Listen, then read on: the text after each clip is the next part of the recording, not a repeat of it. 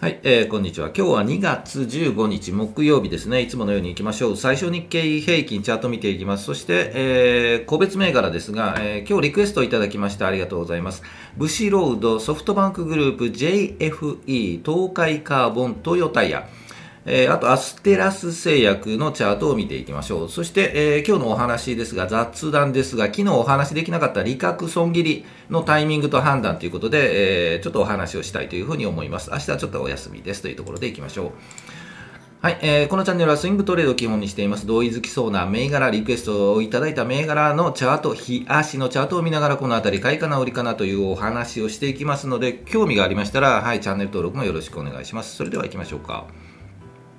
はい、えー、日経平均からいきましょう。えー、前場を終了して、えー、日経平均、えー、前日比でいうとプラスですよね。プラス245円03銭高ということで、えー、昨日ちょい安だったんですが、ちょっと盛り返しているという状況ですね。で、えー、日経平均は3万7900ですね。3万7948円35銭というところで推移しています。それではチャート見ていきましょう。はい、えー、ということで、日足、日経平均日足のチャートですよね。えっ、ー、と、3万8000円を一っているのかなちょっとわかりませんが、ちょっと盛り返しているんですよね。昨日、その前、えー、火曜日ですよね、ぐんと1000円ほど上がって、えー、っと、その次、昨日は、えー、まあちょっとはらんだ感じでしたが、うん、でも強いんですよね。まあ雰囲気強いと感じましたね。もうちょっと弱くてもいいんじゃないかなと思いつつ、えー、強かったというのが昨日。で、今日高くなっているので、本来ならもう正直言うと下がる予測をしていたんですが、強いんですよね。もうちょっと大きくしましょうか。強いですよね、ここね。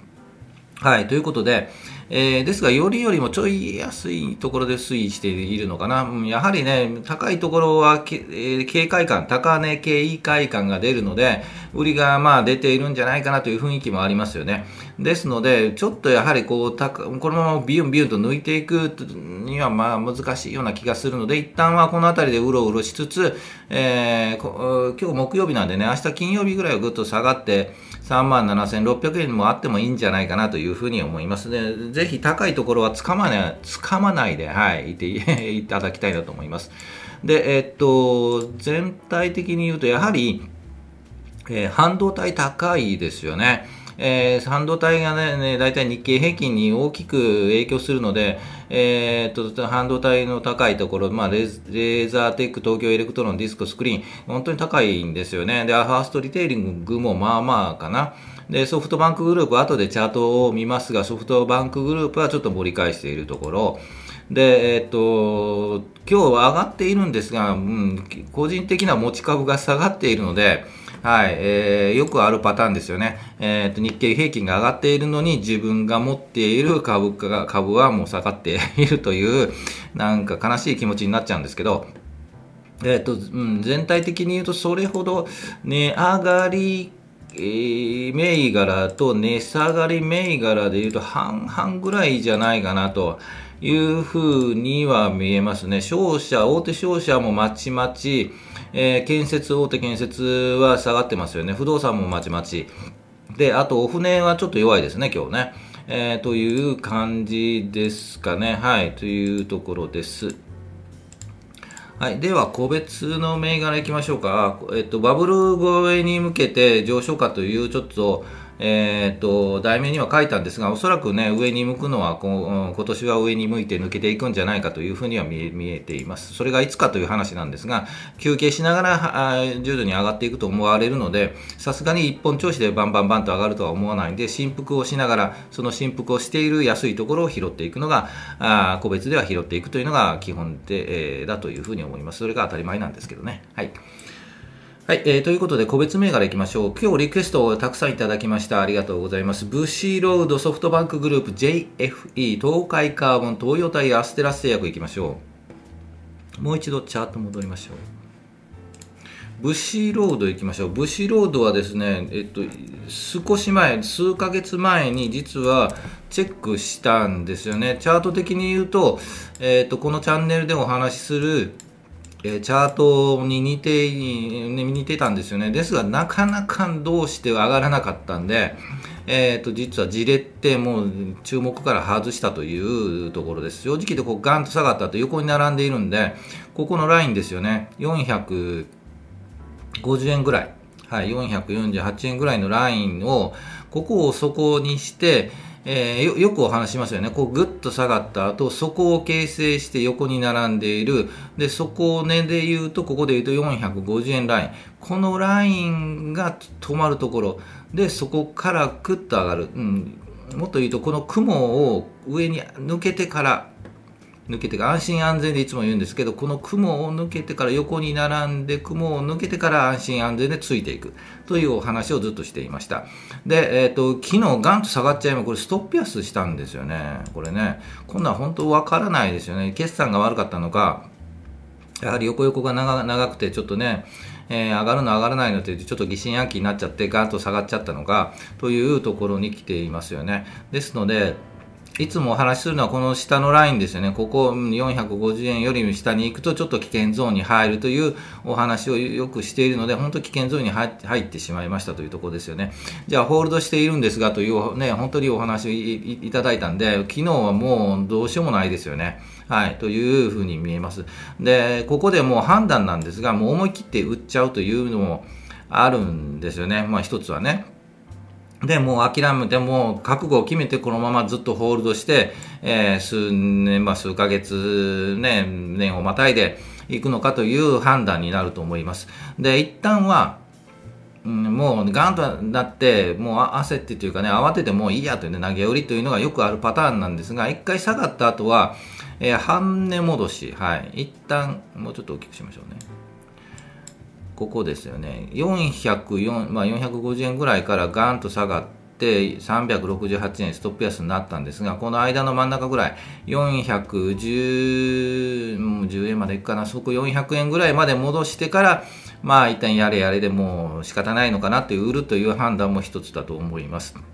でまだもうこれもこれで止まるというの保証はないんですが、まあ一旦こう下がった後半値戻しをよく狙うので、えー、一旦もうちょっと諦めたいなという場合は、もうできるだけ戻して、はい、取りたい、はい、というのもあるので、一旦半分戻しで400円ぐらいまで戻れば、まあ仕方ないなということで外すというのも一つです。で、うん、買い増しはちょっと危険なんで、ぜひね、難品はね、基本的にやお勧めしないので、まあ、断品するとですね、さらに下がってるパターンもよくあるので、ぜひね、ちょっとここは本当に毎回言うんですが、えー、我慢と忍耐が必要なところかなと思います。で、まあ、諦めるというのも一つなんですが、まあ、そのあたりは実際に買っ、たえっと、損失分とか、で、あと自分の許容範囲ですよね。もうね、まだ、まあ、資金的に余裕があるんなら、まあ、他の銘柄で稼いでもう、もうちょっと戻ったところで、えー、売ってみるというところの判断かと思います。それ、それはもう人それぞれなので、本当何とも言えないんですよね。まあ、本当にこう、ガッとストップ安っていうのは悲しいことなんですが、私もね、よくありますよ、ストップ安。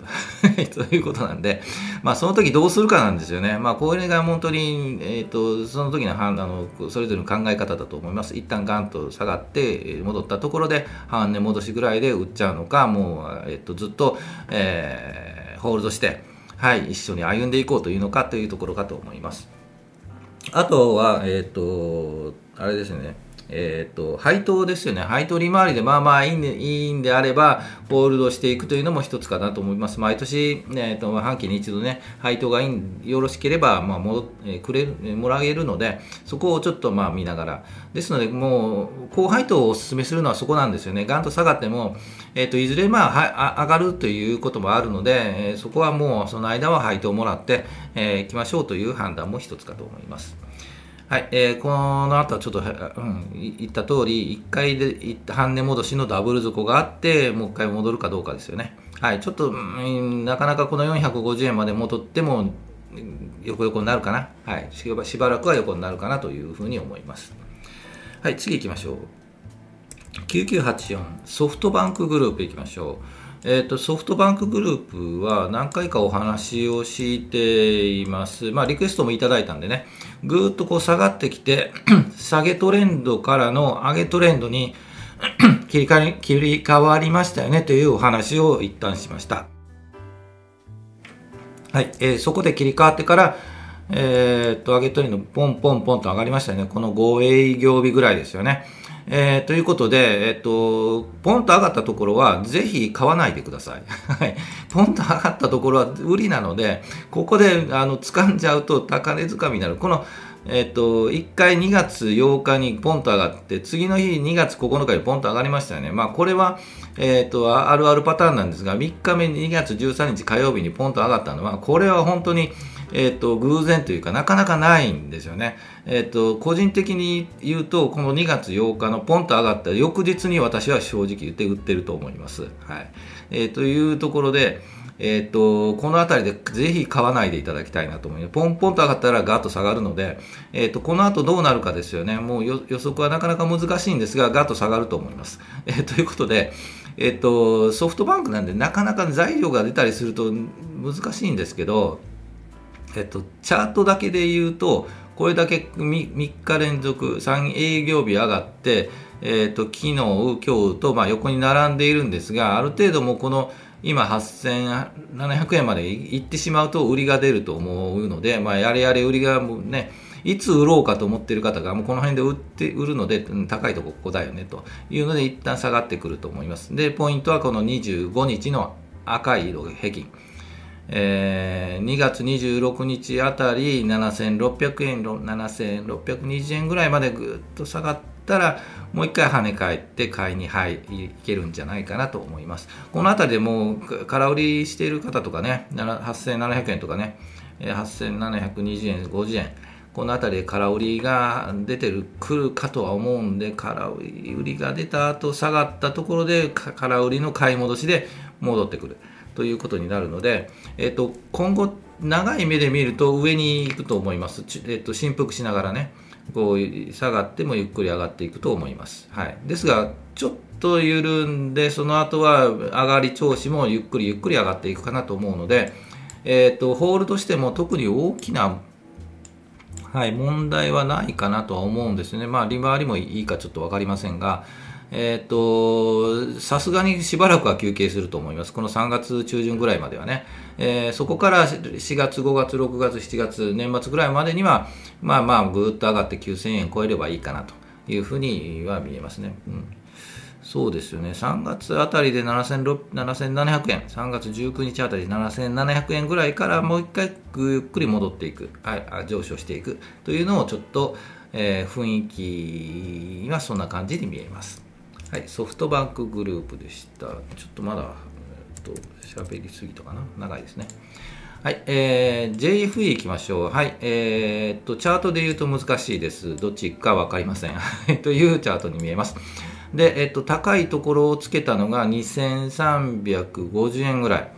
えー、で、今ぐっと下がってますよね。えっと、高、2000、えー、2月5日ぐらいで2300 340円ぐらいつけてぐーっと下がっています。で、赤の移動平均、移動曲線を、えー、下回って、次この50日、黄色の移動平均にタッチするところ、ここですよね。で、この辺りで跳ね返るかどうかなんですよね。この辺りで跳ね返って、この雲の、えっと、上を、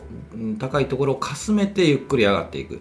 というところが、えっと、チャートの形成としては一つ。ゆっくりこう上がっていく。で逆にこの20 50日移動平均、雲下がって、雲を突き抜けてぐっと下がる場合もあるので、えーと、もう少し正直言うと待ちたいですよね。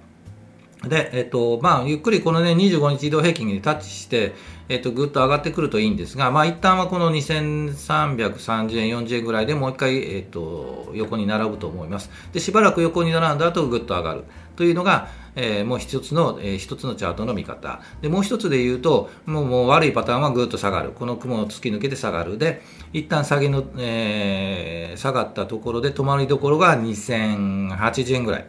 が一つというふうに見えます。ですので、えっ、ー、と、持っているかどうか、どこで仕込んだかとか、まだ買おうかとしているところか分かりませんが、えっ、ー、と、もし下がったところを買いたい場合は、もうこのままちょっと下げて、えっと、この、えっと、移動平均、50日移動平均を下回って、雲を下に来て、ぐっと止まるところ、2050円、40円あたりを一つの目処としたいなというふうに思います。ぐーっと下がって、タッチして横に並ぶ、2050円ぐらいで横横横になるところで、えー、まあ、買ってみる見るのもいいかなと考えるのもいいかなと思います。その時はもう移動平均、この25日移動平均ぐーっと来て、50日もぐーっと来て、横に並ぶ、横になるというのが、まあ、一つの目安かなと思います。で、逆にいいパターンだと、このまま50日移動平均タッチして、この雲の上のところをかすめながら上に行く。はい。という形かなと思います。はい、その2つのパターンをちょっと見極めていただきたいなと思います。次行きましょう。東海カーボンです。はい、えー、っと、昨日ぐんと下がっていましたよね。何かあったのかは分かりませんが、でも戻している。今日は寄り付きは高かったんですが、売りが出ているというところです。えー、東海カーボンは実は、えー、っと、個人的ですけど、えー、値動きの荒い、はい、イメージがありますよね。はい。えー、かつ、誰かがお仕事をするえー、っと銘柄に見えて仕方がないんですよね。はい、ちょっと昔の記憶なんで何とも言えないんですがこの東海カーボンはうんいじられやすいのかもわかんないですね。ちょっとね正直わからないですね。はい、指摘というわけではないんですが、えー、そういうイメージがあります。ですのでなかなか個人投資家には難しいような気がして仕方がないんですよね。はい。で、チャートだけで見ると、えー、まだちょっと横に並ぶ。はい。横横横横並んで、この、えー、今で言うとこう、1020円ぐらいですかね。でも3月末ぐらいまで1020円で横に並んで、多分移動平均もこのくっついてくるのがそのあたりなんで、えー、そこから上にピッと上がる。はい。というところからついていった方がいいんじゃないかなというふうに思います。このままぐーっとね、右肩下がりになる可能性もなくはない、見えなくはないので、えー、安心安全で言うと本当に底打ちして移動平均も横に並んで、えー、もうちょっと平行、うん、時期で言うと本当3月末ぐらい、えー、までを一旦待ってみた方がいいんじゃないかなというふうには見えますね。昨日みたいにガンと下がって、もうダメだとと思って投げ売りした途端ぐっと上がるみたいなね。そういう動きもする銘柄じゃないかなとちょっとね昔の記憶なんでね何とも言えないんですがぜひちょっとね、まあ、気をつけていただきたいなというふうに思います。東海カーボンでした。であと東洋タイヤ行きましょうか。東洋タイヤ元気ですよね。えっとちょっと不祥事的なね情報が回ったのがえー、1月19日ですが、まあ、それは嘘だったということで、はい、その戻して今、高いところをつけています。で、えっ、ー、と、不祥事とかね、それが出るときは、出たときは2580円ぐらいだったんですが、今もうそれを抜けていますよね。で、2580円は一旦この11月、去年の11月15日が高いところをつけて、もう一回チャレンジしようと思ったところで、えー、そういう、えっと、まあ、報道が出たんで、そこから盛り返してもう一回、えー、上に上がってるというところですよね、えー、ということで抜いた感があるのでこれからぐぐぐぐぐっと上に上がるような期待値は高いんですが、えーと、ここのこの2日間の動き今日を含めて今日昨日今日となんか動きが怪しい。日中足を見ると怪しい動きもしてるんですよね。瞬間ガーンと下がって瞬間的にガーンと上がるみたいなえー、動きをしているのでこう今日もそうなんですよね。一旦こう下髭引いてますよね。ぐわんと下がっているんですがまた買い戻しが入っているというところなんで動きとしては1日の動きとしてはなんか怪しい感じの動きものイメージもしなくないかなという雰囲気です、えー、なんとなくそんな感じしますね。ですので一旦今日は2500 2659円。えー、ですから来週ぐらいから一旦ね休憩に入るような気がするんですよねですので、まあ、売るかどうかは判断なんですが、まあ、配当もねいいのでねえー、利回りもいいとは思うので、そのあたりはもうちょっと、もうもうちょっと下がっても長期ホールド、ほ言えてない、長期ホールドでいこうかという、えー、ちょっとスタンスを決めて、えー、いくいくのがいいかなというふうに思います。で、えっと、6月、9月ですよね。あ、6月、12月ですよね。配当ね。確定はね。ですので、3月で一旦ね、緩んで、まあ、日経平均見ながらなんですが、日経平均がーッと下がって、もう同じように緩むと思うんで、そのあたりで一旦売ってみて、えー、っと、このね、雇い移動平均ですよね。このあたりで2500円ぐらいでもう一回拾うとかね。そう、それでもう3月とか、4月とか、その辺りで拾ってみるのもいいかなと思います。まあ、どれだけ、えっと、どこで仕込んでどれだけのプラスになっているかという、その辺りは、えーと、それぞれだとは思うのでぜひその辺りで判断していただければなと思いますアステラス製薬いきましょうかアステラス製薬は、えっと、たまに X でもちょっとねポロッとポストするんですが個人投資家の方はこのアステラス製薬好きな方いっぱいいますよね。いっぱいじゃないとは思うんですけどなんで買うんですかというと、まあ、安い時に仕込んでおいて利回りもいいので買ってますというので長期期間長期投資として考えてますというえー、ちょっとね、えーと、回答もいただいたりしてあなるほどなと思ったんですがちょっと底打ち感があるのかなと、うん、一旦この1600円あたりで止まった感があるのはあるんですよね。うん、ですが、もうこの25日移動平均、50日移動平均が上に、まだ株価の上にあるので、もう少し待ってみて、えー、っと、3月末とかね、1680円とかで、になって、ちょっとこの移動平均より上に行ったあたりからの方がいいんじゃないかなというふうには思います。で、えっと、1月11日に黄色い移動平均より上に超えて、まあまあ止まったんじゃないかなとかって、雲の雲を突き抜ければいいんじゃないかなというふうには見ていたんですが、そうはいかずにもう一回下がったんで、えっと、ね、ここですよね。ここでまあまあこの移動平均超えてこの雲に突入すればまあ止まった感があるかなと思ったんですがそうはいかずにもう一回下がってきた。ですので、うん、正直もう少し待ちたいですね、うん、まあ別にこう安いところでねゆっくり、えっと、段階的に仕込んでいますというのであればそういうスタンスなんで特には問題ないかというふうには思います。ですがやはり止まったところで切り替えて上に上がったというのをはん、え、見てから買いたいなと、まあ、個人的にはね。はい、思いますので、えー、そのあたりは、うん、もうちょっと止まったところかなというふうに思います。うん、あんまりこ、なんとなく好きな銘柄、嫌いな銘柄というのが、個人的にはあったりするんですよね。その中のあまり好きな銘柄には入らないのがアステラクス製薬なんで、まあ個人的なんで、それはね、皆さんは私は好きですというのは全然問題ないとは思うんですが、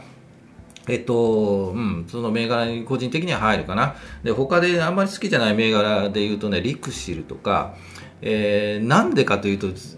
明確な答えは出ないんですけど、ただあんまり好きじゃない。えー、もっとあまり好きじゃない極めつけは楽天ですね。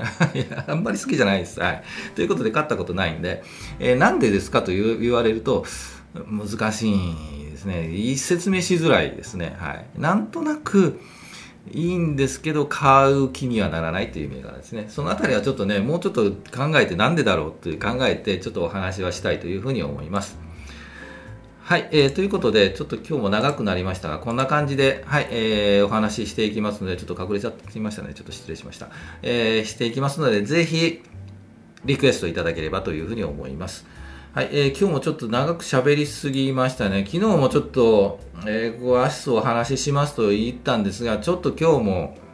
はい、えっ、ー、と、来週に、本当申し訳ないですが、来週に回してみたいと思います。はい、えー、っと、ということで、コメントの欄にもこういうね、雑談もこういう話して、してくださいというのがありましたら、遠慮なく書いていただければなと思います。昨日もたくさん、コメントいただいて本当にありがとうございます。こちらも返すのを楽しみにしながら返しているので、ぜひ遠慮なく、はい、コメントいただければなと思います。ということで、えー、いつものやつですよね。ということで、明日なんですが、ちょっとお休みいただくということで、また来週ということで、えー、来週月曜日にお会いできればと思います。週末もしかしたらなんかね、こう別のね、動画も撮れればね、えー、いいんですけど、まあ、あまり休みの日は、休みの日は、はい、休みたいんでね。まあ、それはいいですけど。はい。ということで、また、えー、今週もありがとうございます。また来週よろしくお願いします。お疲れ様でした。